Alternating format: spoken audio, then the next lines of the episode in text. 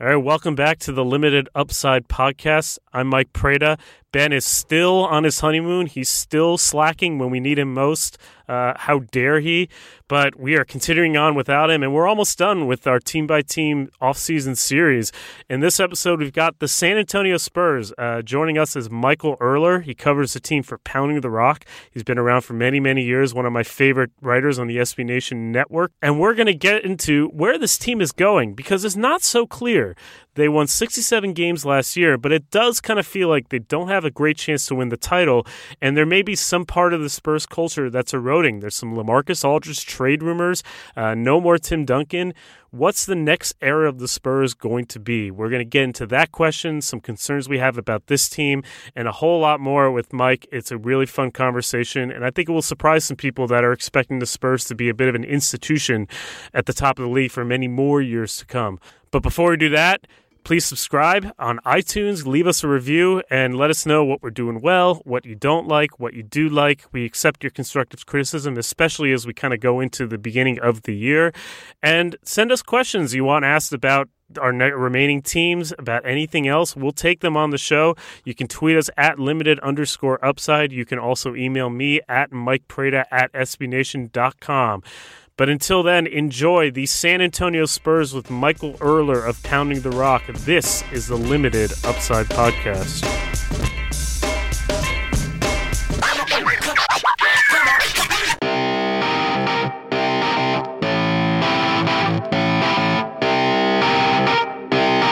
Shut up and sit down.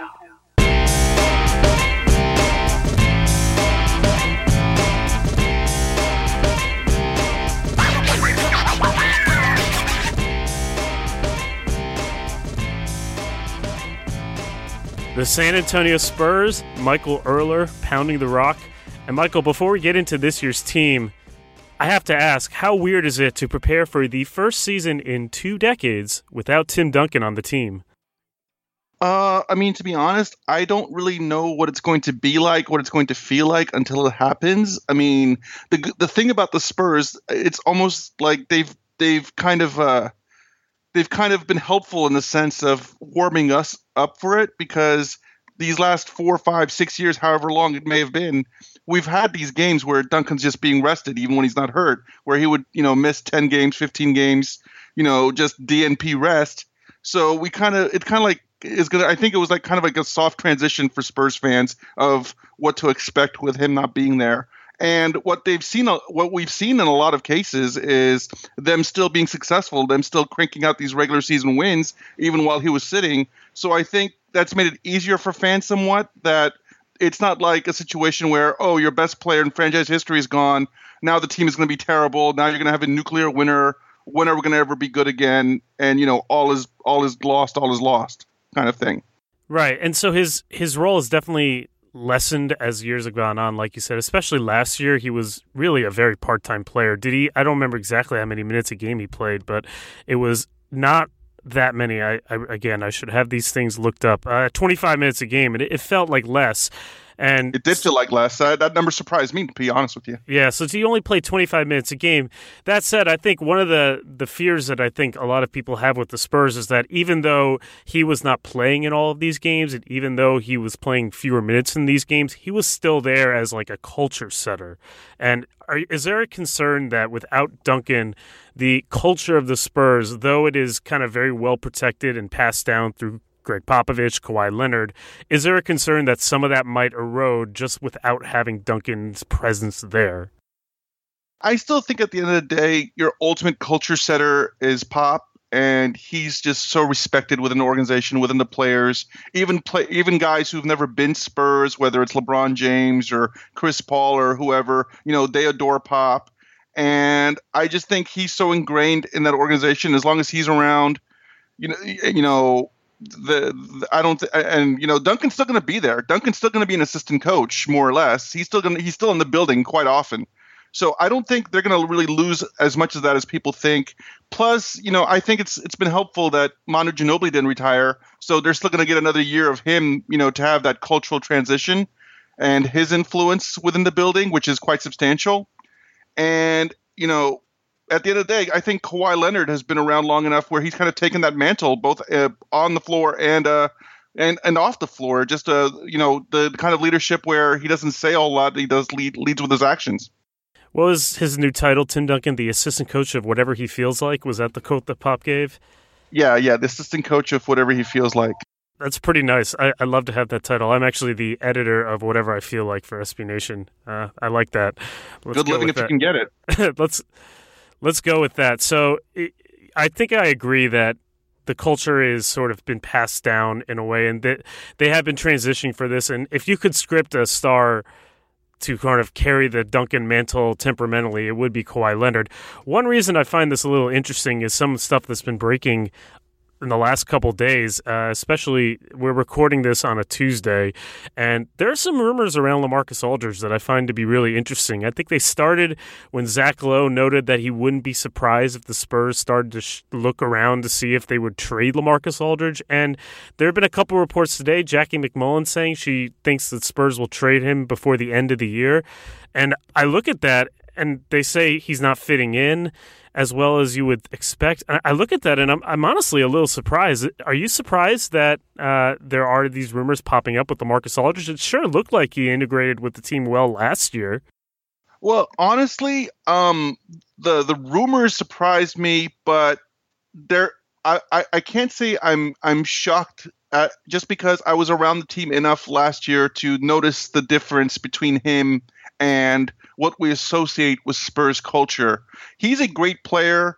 Don't get me wrong. Um, I mean, really, he surprised me defensively. To be honest with you, I didn't think he had he had that in him defensively, and offensively, I think he meshed better than most people expected. Uh, you know, right away with the Spurs. But just personality wise, there's just I. It's hard to put a finger on it, but it's just something is missing with him. He's not a bad guy by any stretch of the imagination, but I don't know. I just thought that Spurs level accountability, I think, was missing from him, where there was like a little insecurity there, a little like, eh, you know, he's the kind of guy where, where you know, if he had a great game, you know, 25 points, you know, and the Spurs win, okay, he'll he's going to talk to you, you know, he's going to talk in the locker room. But if he has a quiet game, he's nowhere to be found. And with the Spurs, you're kind of used to the opposite of that, really, where Tim Duncan would never talk and wins, but if the team lost a game, he'd be there and he'd be accountable for it. He'd answer questions for it as much as he loathed the media. And it's just it was just kind of a different thing to get used to. And and even before Aldridge joined the team, you know, you heard the stuff about him and Damian Lillard in Portland and how he he wanted he was uh he was uh you know insecure about the attention about Lillard was getting and and then in San Antonio, he had a bad game against the Warriors, like a really quiet game at Golden State. And the next day, he shut down his Twitter because he said he wanted to lock in and focus on basketball. It just it was just like it, they're just these weird, like insecure and unaccountable like vibes I got from him that we just don't associate with the Spurs it's odd. Jackie MacMullan, I think, said today was asked, you know, whether she would want him on the Celtics, and she said, "Not after what I heard the other day. I don't. There's some stuff going on that's super cryptic." And to your point, I remember there was one Portland writer wrote something along the lines of, you know, this is actually a huge sigh of relief for the Blazers that he's gone. And I remember that feeling really strange at the time because he's such a great player. And lo and behold, that team, you know, obviously wasn't as good as they were with Aldridge, but was probably much more together, overachieved, and all that. And but I thought that with the way that Aldridge played in the second half, some of this stuff was behind us, and he was actually fitting in. And he had expressed a desire when he went to San Antonio to fit in. This was the whole reason he picked the Spurs. Is it just harder than it looks? I think it might be. I think maybe it is a case of you have to literally grow up within the Spurs organization. You know, you have to be drafted by them, you know, from the get go. And if you come in there, you know, with your career, your your reputation well formed already, uh, it's it's kind of hard to adjust to that. And and like I said, I think as a basketball player, he fit in quite well, but there's just something missing. And I actually thought he got better with it as the year went on went along. But uh, but I don't know. Maybe they saw something in the playoffs, or maybe they saw something in the off season where that's adjusted their thinking a little bit. But I mean, even at first with Danny Green, Danny Green had a tough transition to the Spurs, and he was cut a couple of times, and he really had to adjust uh, his personality to fit in. And and you know we've we even we've even seen it with Tony Parker, where this the team wasn't always invested in Tony Parker fully, and and he kind of had to shed some of the the Hollywood element of his life before the team was fully committed to him going like long term. So it's not yeah, like you said, it's not it's not as easy as it looks. Well, that's why I'm a little surprised that he's on the market. There, there. This is an impatient sort of thought process. You know, you, you would think he'd need maybe another year to get used to it, but perhaps there's a lot more there than that meets the eye. And perhaps they also might be looking at it and saying he's 31. You know, Leonard is a lot younger. We probably, I mean, maybe you disagree, but they're probably not beating the Warriors this year. Nobody is, I don't think. And what if we could kind of kick the timeline back a little bit by getting something back in a trade? I wonder if that's also part of the thought process as well. I definitely don't disagree about the Warriors. Believe me, I, am no fool. I'm no fool. I, I think the Warriors are about as much of a foregone conclusion as you can have in the NBA. You know, injury risk risk aside but yeah, maybe there's something to that. Maybe maybe the second the Warriors, you know, fully acquired Kevin Durant, you know, and that became official, the maybe the Spurs, you know, as smart as they are, they realized, you know, they're they're chasing ghosts at this point, and you know, praying for injuries to Curry or Durant is no way to go through a season. So yeah, if you could get younger, if you get full value for for for Aldridge, who's definitely not going to get any better at 31 years old, then yeah, I mean maybe that is the smart basketball play going forward. Maybe you do punt the next two three years and just give it up to the Warriors and say, hey, you know, let's build for for, for the next guy. Let's get the next Tim Duncan because Aldridge is not the next Tim Duncan, you know. But if Joel Embiid, let's say, you know, proves he could stay healthy, maybe he could be that guy. Who knows? Or anyone, yeah, or maybe it's just a high draft pick and just like kind of yeah. lay it back a little bit. But it's interesting you agree with some of the stuff that's out there because I think for a lot of people who don't follow the team closely, this is comes as a big surprise that it seemed like Aldridge was fitting in. So I, I just have to I just have to consider the source. I mean, with all due respect, um, this isn't Stephen A. or Skip saying this stuff. This is Jackie MacMullan and Zach Lowe. Yeah, and I mean, it's also what you observed a little bit covering the team that there was perhaps a little bit different a difference in temperament. So, very curious to see how that plays out because I think on the court with another year under the system with the Spurs, I could see Aldridge having another fine season. So, the other big move that the Spurs made this that the Spurs actually made this year was bringing in Pau Gasol, and I think obviously, if you're thinking about a player that fits Spurs culture, uh, Gasol's pedigree makes sense. But I think I'm concerned that he his weaknesses are going to get masked in, in, with the rest of the roster. Did you think that was a good move to bring in Pau Gasol? Uh, I mean, as far as as far as hoping or praying to contend, what other choices did they have? Really, I mean, salary cap wise, they were they were kind of hamstrung by uh, by the by the situation they had with uh, with Tony Parker's contract. As long as as long as he's a part of their culture and he's making the 15 million that he's making, and they're never going to trade one of their big three. You know, they're just not going to be disloyal in that fashion. They're going to write out those contracts until they expire. Uh, I mean, Gasol was really the best they could do. And he's still a very good player at 35, 36. Uh, the, he was still better for the Bulls on the court, on the floor than he was off the floor, you know, when he was on the bench and I think I think some of his defensive inefficiencies are a little overblown. To be honest, I mean he's not a great defender, but I mean there's a lot of guys out there who are worse. I still think he he blocks plenty of shots. He gets plenty of rebounds. He's kind of like Duncan in that aspect, where he gets a lot of those block shots from his tiptoes. And I, and offensively, I think he's kind of a genius. I mean, I really do think he's kind of a genius player. And I think if anything, the offensive aspect of his game will be will be heightened by playing with the Spurs, by playing with guys like Ginobili uh, you know, who see the court the way he does, and it's something that you know has been missing from this offense. They, they did definitely needed better offensive personnel from last year's team. Yeah, so they were a good statistical offense, but certainly they took a drop. They shot a lot of long twos. Some of that was just having Aldridge as what he does, but some of it also was they were playing two bigs a lot. They didn't have someone with as much skill as Gasol. They had David West playing a lot of minutes, and he had a good year, but Gasol can do many more things than that. Diaw had a much worse year, I think, than he did the year before, and so that's definitely true. Offensively, you could see Gasol kind of in the high post and playing nice high-low game with Aldridge and all of that. And defensively, they have quite a far, you know, cliff to fall. They were the best defensive team in the league by quite a ways. So yeah, I can see where you're coming from with this working out quite well. The way I look at it is just like the the Spurs brought out the defensive best in Aldridge, and granted, I mean playing playing with Duncan is going to help that. Obviously, I think they could bring out whatever ceiling, limited ceiling Gasol has defensively, just with their coaching and and their culture. And I think I think big man defense is a little overrated these days. I mean, how many true post up threats are there in the league? It's all about small ball now and the wings. And the Spurs have such an advantage defensively with Leonard and Danny Green out there locking up people that they're kind of they're kind of playing with house money defensively with the bigs anyway. It's a good point. I do worry about the mobility of the Aldridge and Gasol, but only in the absolute worst matchups like that. I think a lot of times we think of the Spurs in comparison to Golden State, and you look at the Spurs setup, and it's hard to see how they'll guard Golden State. But there are 28 other teams in the league, and with every other team, they match up just fine. It seems like to me. And Duncan Duncan was useless against the Warriors anyway, so right. it's not like it's not like they've like downgraded in that matchup.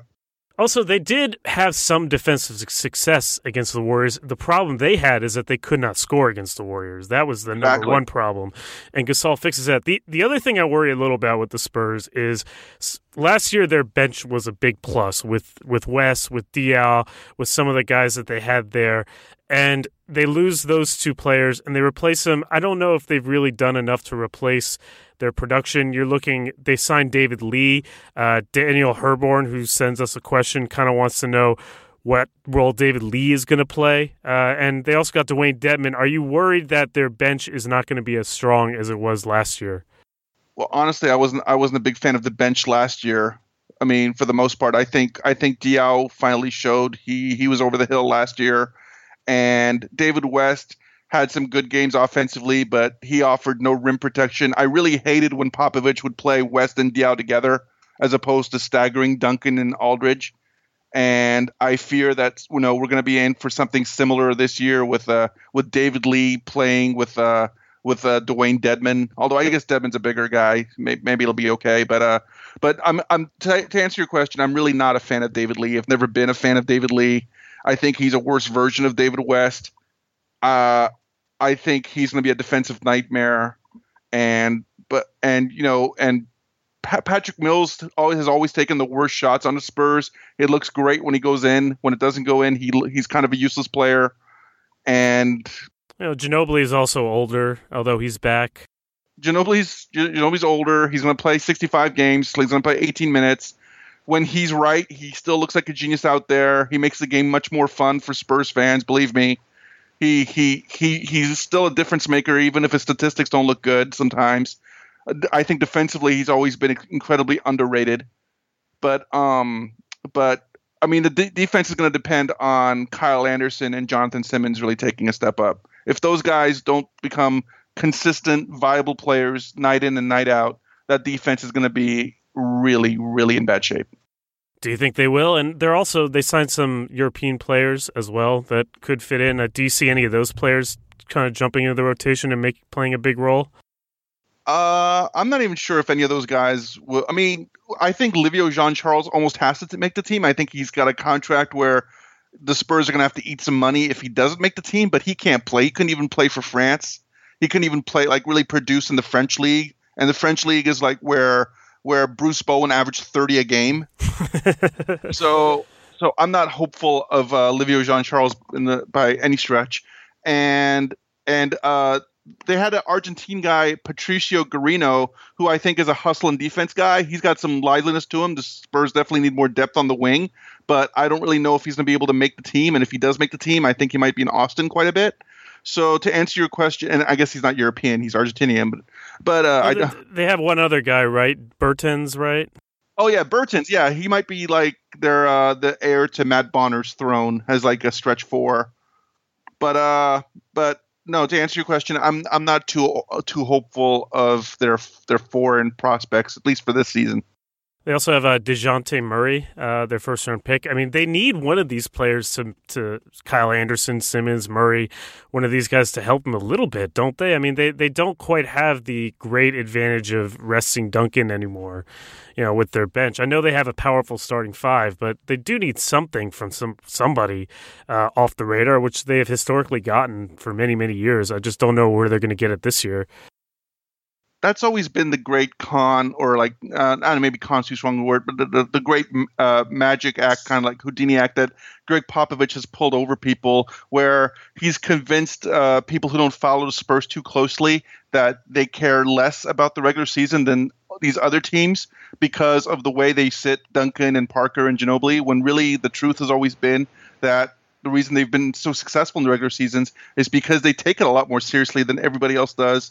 They they never give up on a game. You know, they they they they, they don't have those kind of games where the Warriors had like last year against the Lakers on a Sunday afternoon where it was so obvious they went clubbing the night before and they just had nothing they just had like nothing for that game and they lost like 30 points to the Lakers. The Spurs don't have those games where they just don't show up. I mean, even even when their stars sit, the whoever's playing for them, it, they have a system, they have set a set offense, everybody can execute it. Their 11 through 15 guys are always better than the other team's 11 through 15 guys, and that kind of stuff matters in the regular season. So in the play, it doesn't matter at all in the playoffs, but matters in regular season and gives them a big advantage in the regular season when you have so many games and so many teams taking so many games off for whatever reason. Well, that's what I wanted to ask you about a little earlier as well. Uh, did the the playoff loss to Oklahoma City uh, in the regular season? The Spurs had, I believe, a better point differential than even the Warriors. They were so good from night to night. They had such the same effort. They had this great defense. And then the playoffs come and they face a team that has sort of upped its game and they maybe don't have another gear. That's the criticism I, I came out from that series thinking like, wow, the Thunder held a lot in reserve and the Spurs could not match that. And I wonder if that's going to happen again. Is that a fair read of how last year went? And is that a fair concern for how this year is going to go as well? It's been a fair concern for, for many years, not just last year. I think uh, I think that's that's been a legitimate concern for the Spurs since 2011 or 2012, where they they've played close to their ceiling during the regular season and just haven't been able to find another gear during the playoffs. In the playoffs, everybody everybody's rested. Everybody there's no road trips, there's no back to backs there's you know everybody's playing as hard as they can on offense and defense, and it hurts the Spurs, and their depth doesn't help them. Their their ninth man being better than the other team's ninth man doesn't help them. Their tenth man being better than the other team's tenth man does it does nothing for them. It's all about your top seven or eight guys and who can which and and you know the superstars and and that's hurt the Spurs in every year except for 2014 when legitimately they had the best team. Yeah, and in the Thunder's case, they played only six guys. So there is one chance that they have one player who can transcend all that, and that's the one we haven't talked about so far. That's Kawhi Leonard. Last year, I thought he was tremendous, uh, and I think everybody thinks he's tremendous. He took a, a, big jump offensively. He's probably the best defensive wing I've seen since Scottie Pippen in the league. He's just unbelievable. He's he's got this mirror. He covers the wing when you don't have the ball, when you do have the ball. And last year, he showed a lot more offensive punch. What's the next step for Kawhi Leonard uh, to get an MVP conversation. I think defensively, I, I, I almost want to knock on wood, but every time every time I think, okay, this is as great as he could possibly be, Leonard keeps improving and just proving me wrong. But I think defensively, he's close to maxing out what he can do. I guess maybe he could block more shots. I mean, because it's kind of weird how Danny Green blocks more shots than Kawhi Leonard does. But uh, I think offensively, the next step for him is to be is to be like kind of less Carmelo like. I want to say I, I, he has to move the ball. He has to be a better passer, and he has to make quicker decisions. I think I think he kind of holds the ball too long. He kind of isos a little too much for my taste, and I think he he he has to he has to make those like like the 2014 Spurs. He has to make those quick 0.5 second decisions, drive, pass, or or shoot instead of you know looking looking over the defense and making and taking like three seconds to make a decision. And I think that's kind of slowed down the offense at times. Even when he even when he makes a shot, it, it just it bogs down everybody else. And I think both he was guilty of it, Aldridge was certainly guilty of it. And I think it leads to three guys just kind of standing around, you know, with their thumbs up their butts, and it, it doesn't it doesn't really maximize what the team can do. Yeah, 26% of his shots last year were classified as pull up jumpers. Uh, and I think that's a, a, surprisingly large number for a player that prior to last year was very much a spot up type of player. You know, last year I think was one of the first years where we really saw him kind of take his guy off the dribble and shoot. I, less than more than half his shots were off more than one dribble. He shot a lot of two point jumpers. Uh, his playmaking, I think, could improve as well. There, there, was a little bit of tunnel vision involved, but at the same time, it was also the first year where he's really doing any of that. And he's proven to be a quick study. So I, I see no reason why he can't become a much more efficient player. It's not like in his other role he was inefficient. It's just that they piled more stuff on him and he isn't quite Durant or LeBron or whatever in his passing ability. So it was just a little bit more difficult for him to score. But I see no reason why that can't improve. Yeah, I mean, I, am I'm, I'm hopeful. Uh, I'm hopeful that he'll improve on that this year because that's really the only step he has to go. He's already just such a devastating a mid-range shooter, and I just I I just kind of want him to call his own number a little less at times. Well, it's interesting that the Spurs are now very much built around two guys who, at least last year, are mid-range shooters that need that dribble to get their mid-range shots. Uh, and again, Leonard hasn't always been that, but he became that last year.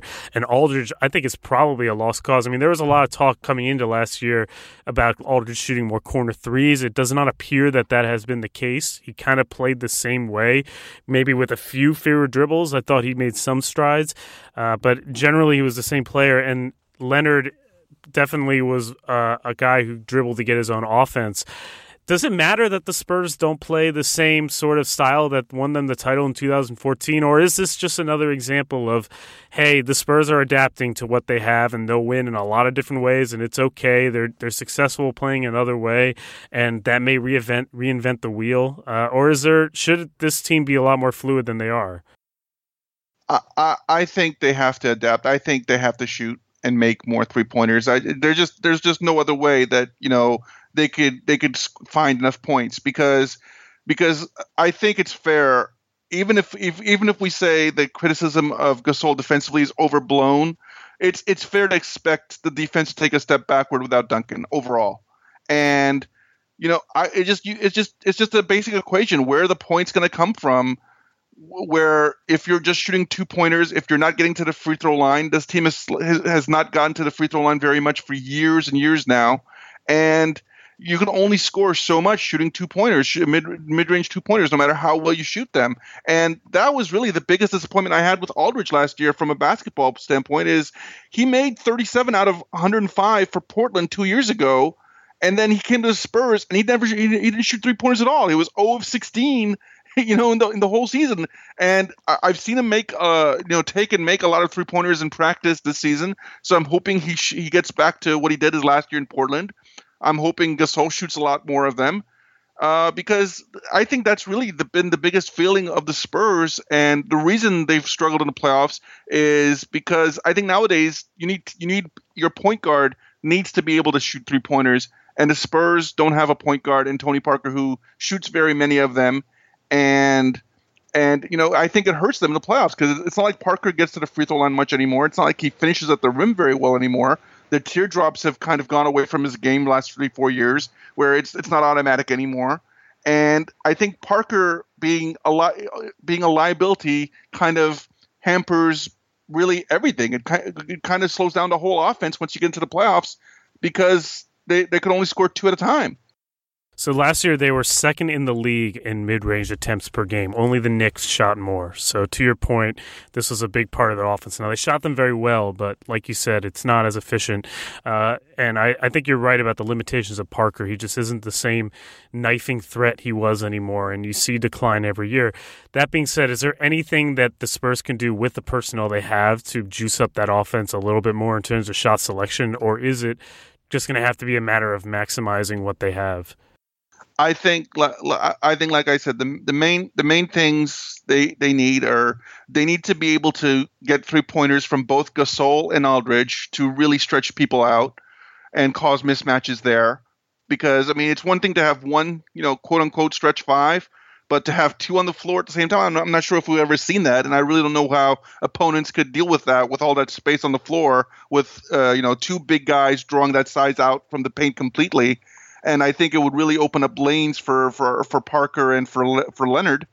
And beyond that, I think uh, like you like we've talked about before, they need to find somebody on the bench to contribute. They need you know whether it's Simmons or Anderson or both of them, they need to take huge steps forward this year.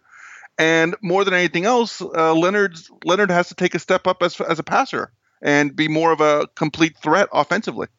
So I find that we're spending a lot of time not thrilled with where this team is going, and obviously there's still 27 teams maybe 28 that would trade places with the Spurs.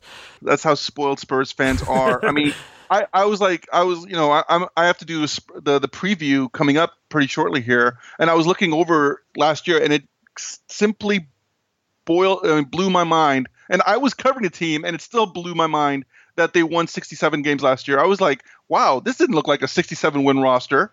And I could have sworn they won like 62 or 63. And I look back on it and they won 67 games. And I was like, oh my God, how did this happen?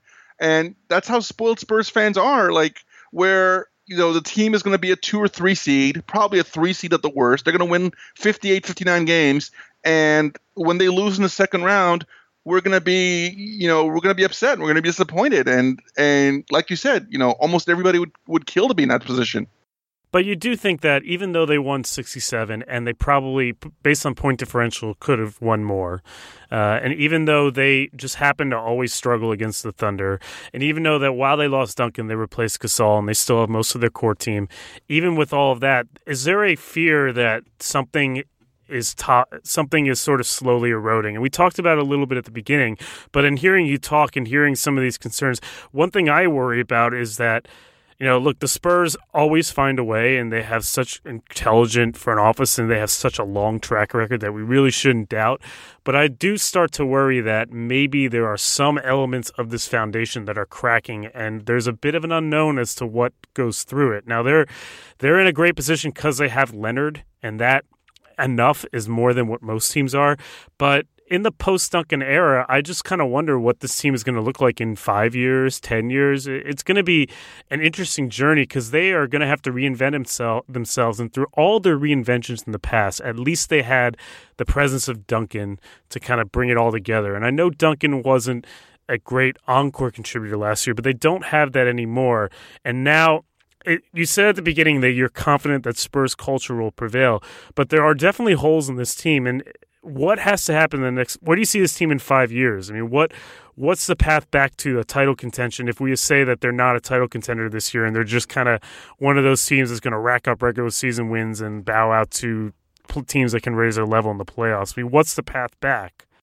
Well, I don't know if Spurs fans are going to like it, but I think the the path back. I mean, you just have to harken back to history. It's been the way. It's the the thing that's always been the case. They have to bottom out at some point even if it's for just a year, and draft the next, you know, superstar, you know, in the lottery, like first overall or second overall or however it comes. Because I think the one thing that really comforted Spurs fans more than anything else is not that just their, you know, that they had a superstar player, but that the superstar player was a center. And I think there's just something symbolic in that where he is, uh, you know, the anchor of the team, you know, both literally and figuratively and he's a guy who, well, when all else is failing, you know, at least defensively, you're going to be okay because you have a guy that's going to, uh, you know, protect the rim, get the rebounds. You're not going to need to score a million points to win the game. And I think there's always been something comforting in that for Spurs fans. And it's helped that both Duncan and Robinson have been such solid citizens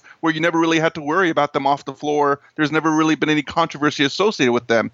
And in, Leonard encompasses many of those aspects, but at the same time, he's still a wing and while in the modern NBA, you know, wings have kind of taken over the game, it's just it's it just doesn't have that same kind of I don't know, maybe it's just a Spurs history, but it just doesn't feel like it just doesn't have that same kind of security blanket kind of feel to it where you you're thinking, well, okay, we have Leonard and we could single-handedly win 55 games with Kawhi Leonard.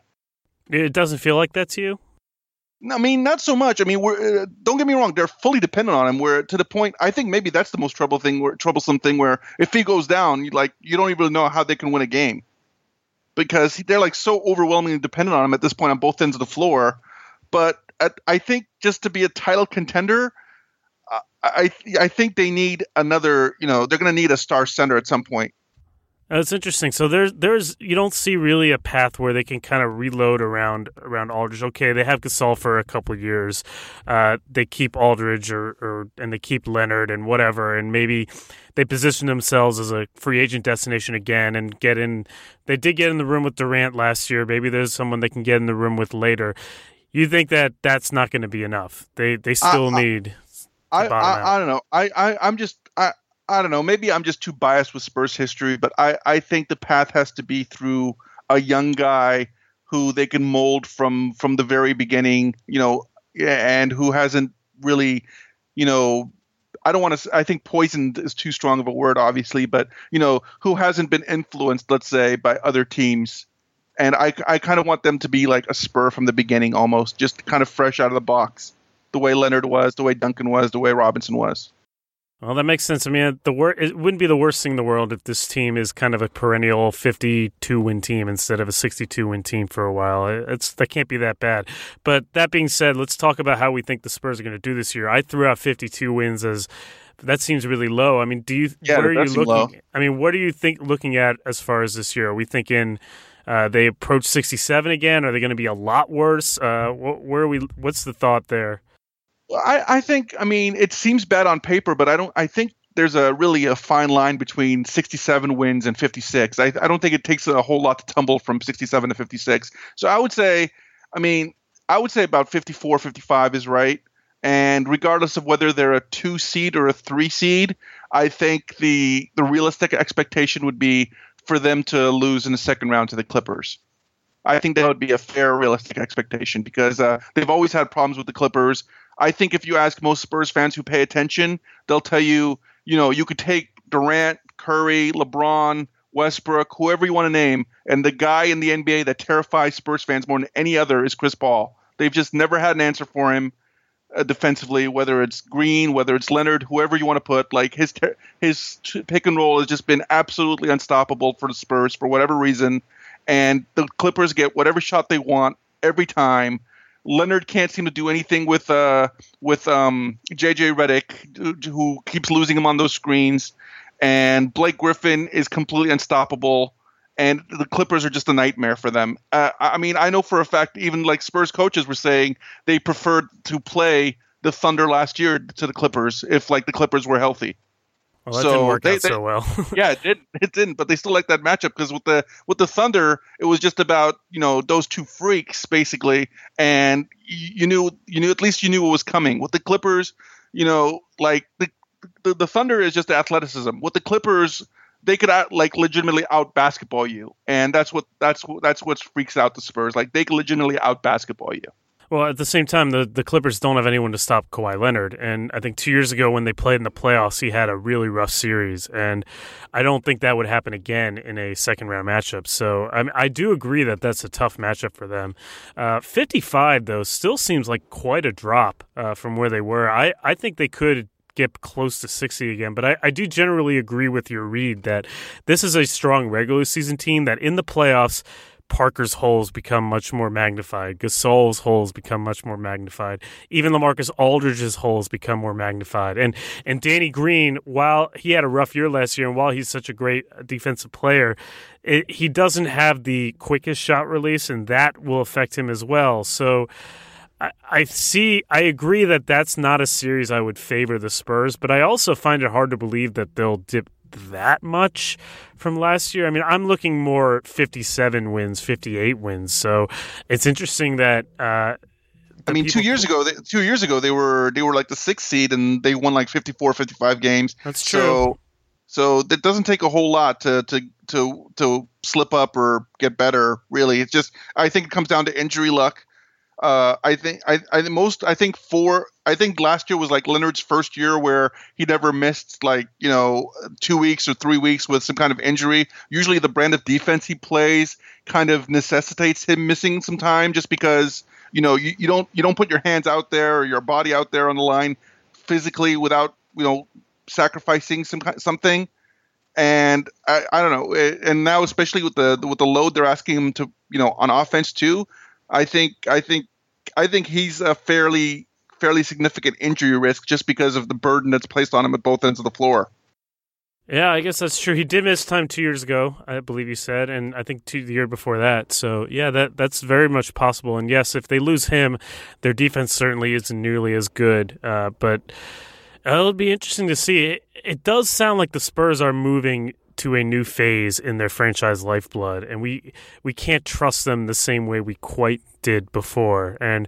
I think that may come as a surprise to a lot of people, just who are used to seeing the Spurs in a certain place in the standings, playing a certain way, all that. I mean, the culture may survive, but it, it does feel like it's eroding a little bit. And it's going to be interesting to see how the Spurs evolve to their next level without the super duper star and if Leonard can get to the point where, you know, for a time I felt like he was on the level of a Durant or a LeBron last year. But then I think in the playoffs, while he wasn't bad, I think Durant outshined him uh, in that series. And I think LeBron clearly outshined him going forward. You see the gap there, even though Kawhi is incredible, you do see that there's a gap between him and some of the very, very best players in the game. And it's going to be interesting to see if he can close that that gap this year. I mean, honestly, my interpretation of that might have been a little different than yours. What I saw in the playoffs against Oklahoma City was was Leonard just short circuiting from the realization that he really didn't have much help around him because he's always grown up in this culture of of you know whether it's being the team's fourth best player or third best player or whatever it was of of being able to rely on Parker and Ginobili and Duncan you know, to to help him, to you know, Danny Green, you know, just being a part of an ensemble cast. And then in the playoffs, what happens is really in that series, Parker was MIA, Ginobili had nothing left, and and Leonard was great for. I mean, Aldridge was great for the first two games, and then he really didn't do much in Oklahoma City. So I think it came down to Leonard just realizing, oh my God, I'm all alone out here, and there's only so much I can do, and it just kind of overwhelmed him. Yeah, it's the next step in his evolution. I mean, he's not at the point yet, I think, where he is capable of perhaps lifting up other players in the same way that LeBron and Durant can just by their mere presence. And that was a bit of a crash course because I agree he didn't. He, I'm not. I don't want to say he played badly. He was playing quite well, and he certainly played better than any of his teammates. But this is, of course, what the next step to being one of this is how you go from being the sixth or seventh best player in the league to the second or third or first. You know, you have to have there's some quality where you lift up other players and make them play above their means with whether it's with playmaking, whether it's with other things. And he's had the luxury of being able to develop his on his own pace. And this is sort exactly. of the year that I he needs to sort of lift up everybody else in a different sort of way to kind of carry this franchise forward because it is really on him now, uh, both really and symbolically and reality. So going to be really interesting to see because uh, I think the Spurs will still be there, uh, but I do sense that there's something. There's this is a bit of a turning point for them for the next four or five years this season, and how that plays out will be interesting. Uh, is there anything else we haven't talked about that you feel like is a key to this season? Uh, no, I think we've covered most of it. But I mean, just like what we were talking about before with Aldridge, I think I think maybe that's where the disappointment comes from. I think the team was really depending on him to kind of be uh, you know, a second banana to Leonard as far as being able to handle the demands, the media demands of of you know being that secondary star and you know and having some of that atten- that burden. And he just didn't want any part of it. And i think that was kind of a, that's kind of been a disappointment for the organization where aldridge just wants to just basically play and be left alone. And and you know and it's just kind of throwing everything all the responsibility and all the accountability on leonard. And i think that's been kind of like you know all the leadership on Leonard, and I think that's been kind of been you know disappointing to them in some respect. It's like it's like what happened. You know, you were the guy who wanted some of the some of the attention in Portland, and you were upset that Leonard, that Lillard was going, you know, was getting it, and now you're in San Antonio and you don't want any of the attention. And it's like it's almost like they they got a different guy than the personality was, and they they bargained for. Well, they should have known. I mean, I think they knew that was who he was, but I guess they must have thought that their culture could help kind of change him or whatever. So, I don't know. I, I'm still I'm watching that story, but I also think that Aldridge made strides last year, and so I I don't want to say that he can't do it, but it is definitely something to watch, and has definitely caught a lot of people by surprise uh, that that happened. And for the Spurs' sake, I hope he evolves uh, personality wise. Because I do think on the court he, he really made some strides. But that is going to be very interesting to watch. If he is traded, who do you think might want him? I mean, you're looking at like Phoenix, LA, uh, maybe Boston. Well, L- L- LA certainly courted him a couple years ago pretty aggressively, but I I would guess it would be more of a I mean, I, I, would guess it would be more of an Eastern Conference team just because the East teams just I mean, they're so lacking in talent. I don't know about Boston just because they already got they already got Horford, but um, I mean, they certainly have you know Danny Green's quote unquote. I mean, Danny Danny Ainge's quote unquote assets. But yeah, I, I would think it'd be some kind of East, maybe I don't know like Washington. You know, it'd be some, some some random Eastern team you never see coming. Maybe you know whether it's Chicago. Chicago might. I mean, they don't they don't really have they don't really have any bigs you know that that that scare you. So I mean, they could certainly use a big to go with uh to go with Wade and Butler to make them really a threat. I, I just yeah, it's gonna be some random Eastern Conference team. I think if it's anybody. I'd look out for Toronto. I think that's another team that could use him. Uh, but a lot of these teams just don't have a lot to trade. You know, you have to take a lot for Aldridge. He's still a really productive player. So, anyway, it'll be fun to watch. Uh, Michael Erler, thank you so much for coming on. Tell the folks where they can find you. Uh, we could find me at poundingtherock.com where uh, we cover the Spurs every day. Me and a whole cast of uh, fellow writers, uh, you know, covering uh, the most successful team in, in the NBA year in year out, except for for these uh, these rascals in, in Golden State. Yeah, those those jerks. Uh, Pounding the Rock is a really tremendous site, one of our flagship sites for many many years, and you have been writing there for many many years as well, right? This is what year eight or nine. Yeah, off and on. I'm not, I'm not I'm not their main guy anymore, but I kind of do I, I kind of do big picture stuff for them as opposed to the you know day to day. Okay, and your Twitter handle is uh, Michael Erler SBN, correct? Correct. Yeah, so follow him there. Keep your eye on some very interesting developments happening in San Antonio. This Aldridge situation, the first year of post Duncan, it's going to be a really interesting year out there. But stay tuned. We still have two more uh, team previews here on the Limited Upside podcast, and those are our two finalists the Cleveland Cavaliers and the Golden State Warriors, the Evil Empire. And soon, also, Ben will be back from his honeymoon, and we'll talk about maybe some over unders before the season starts. And then, before you know it, the season is here. We also got our NBA preview coming up in the next couple days, so tune in for that. But until next time, this is the Limited Upside podcast.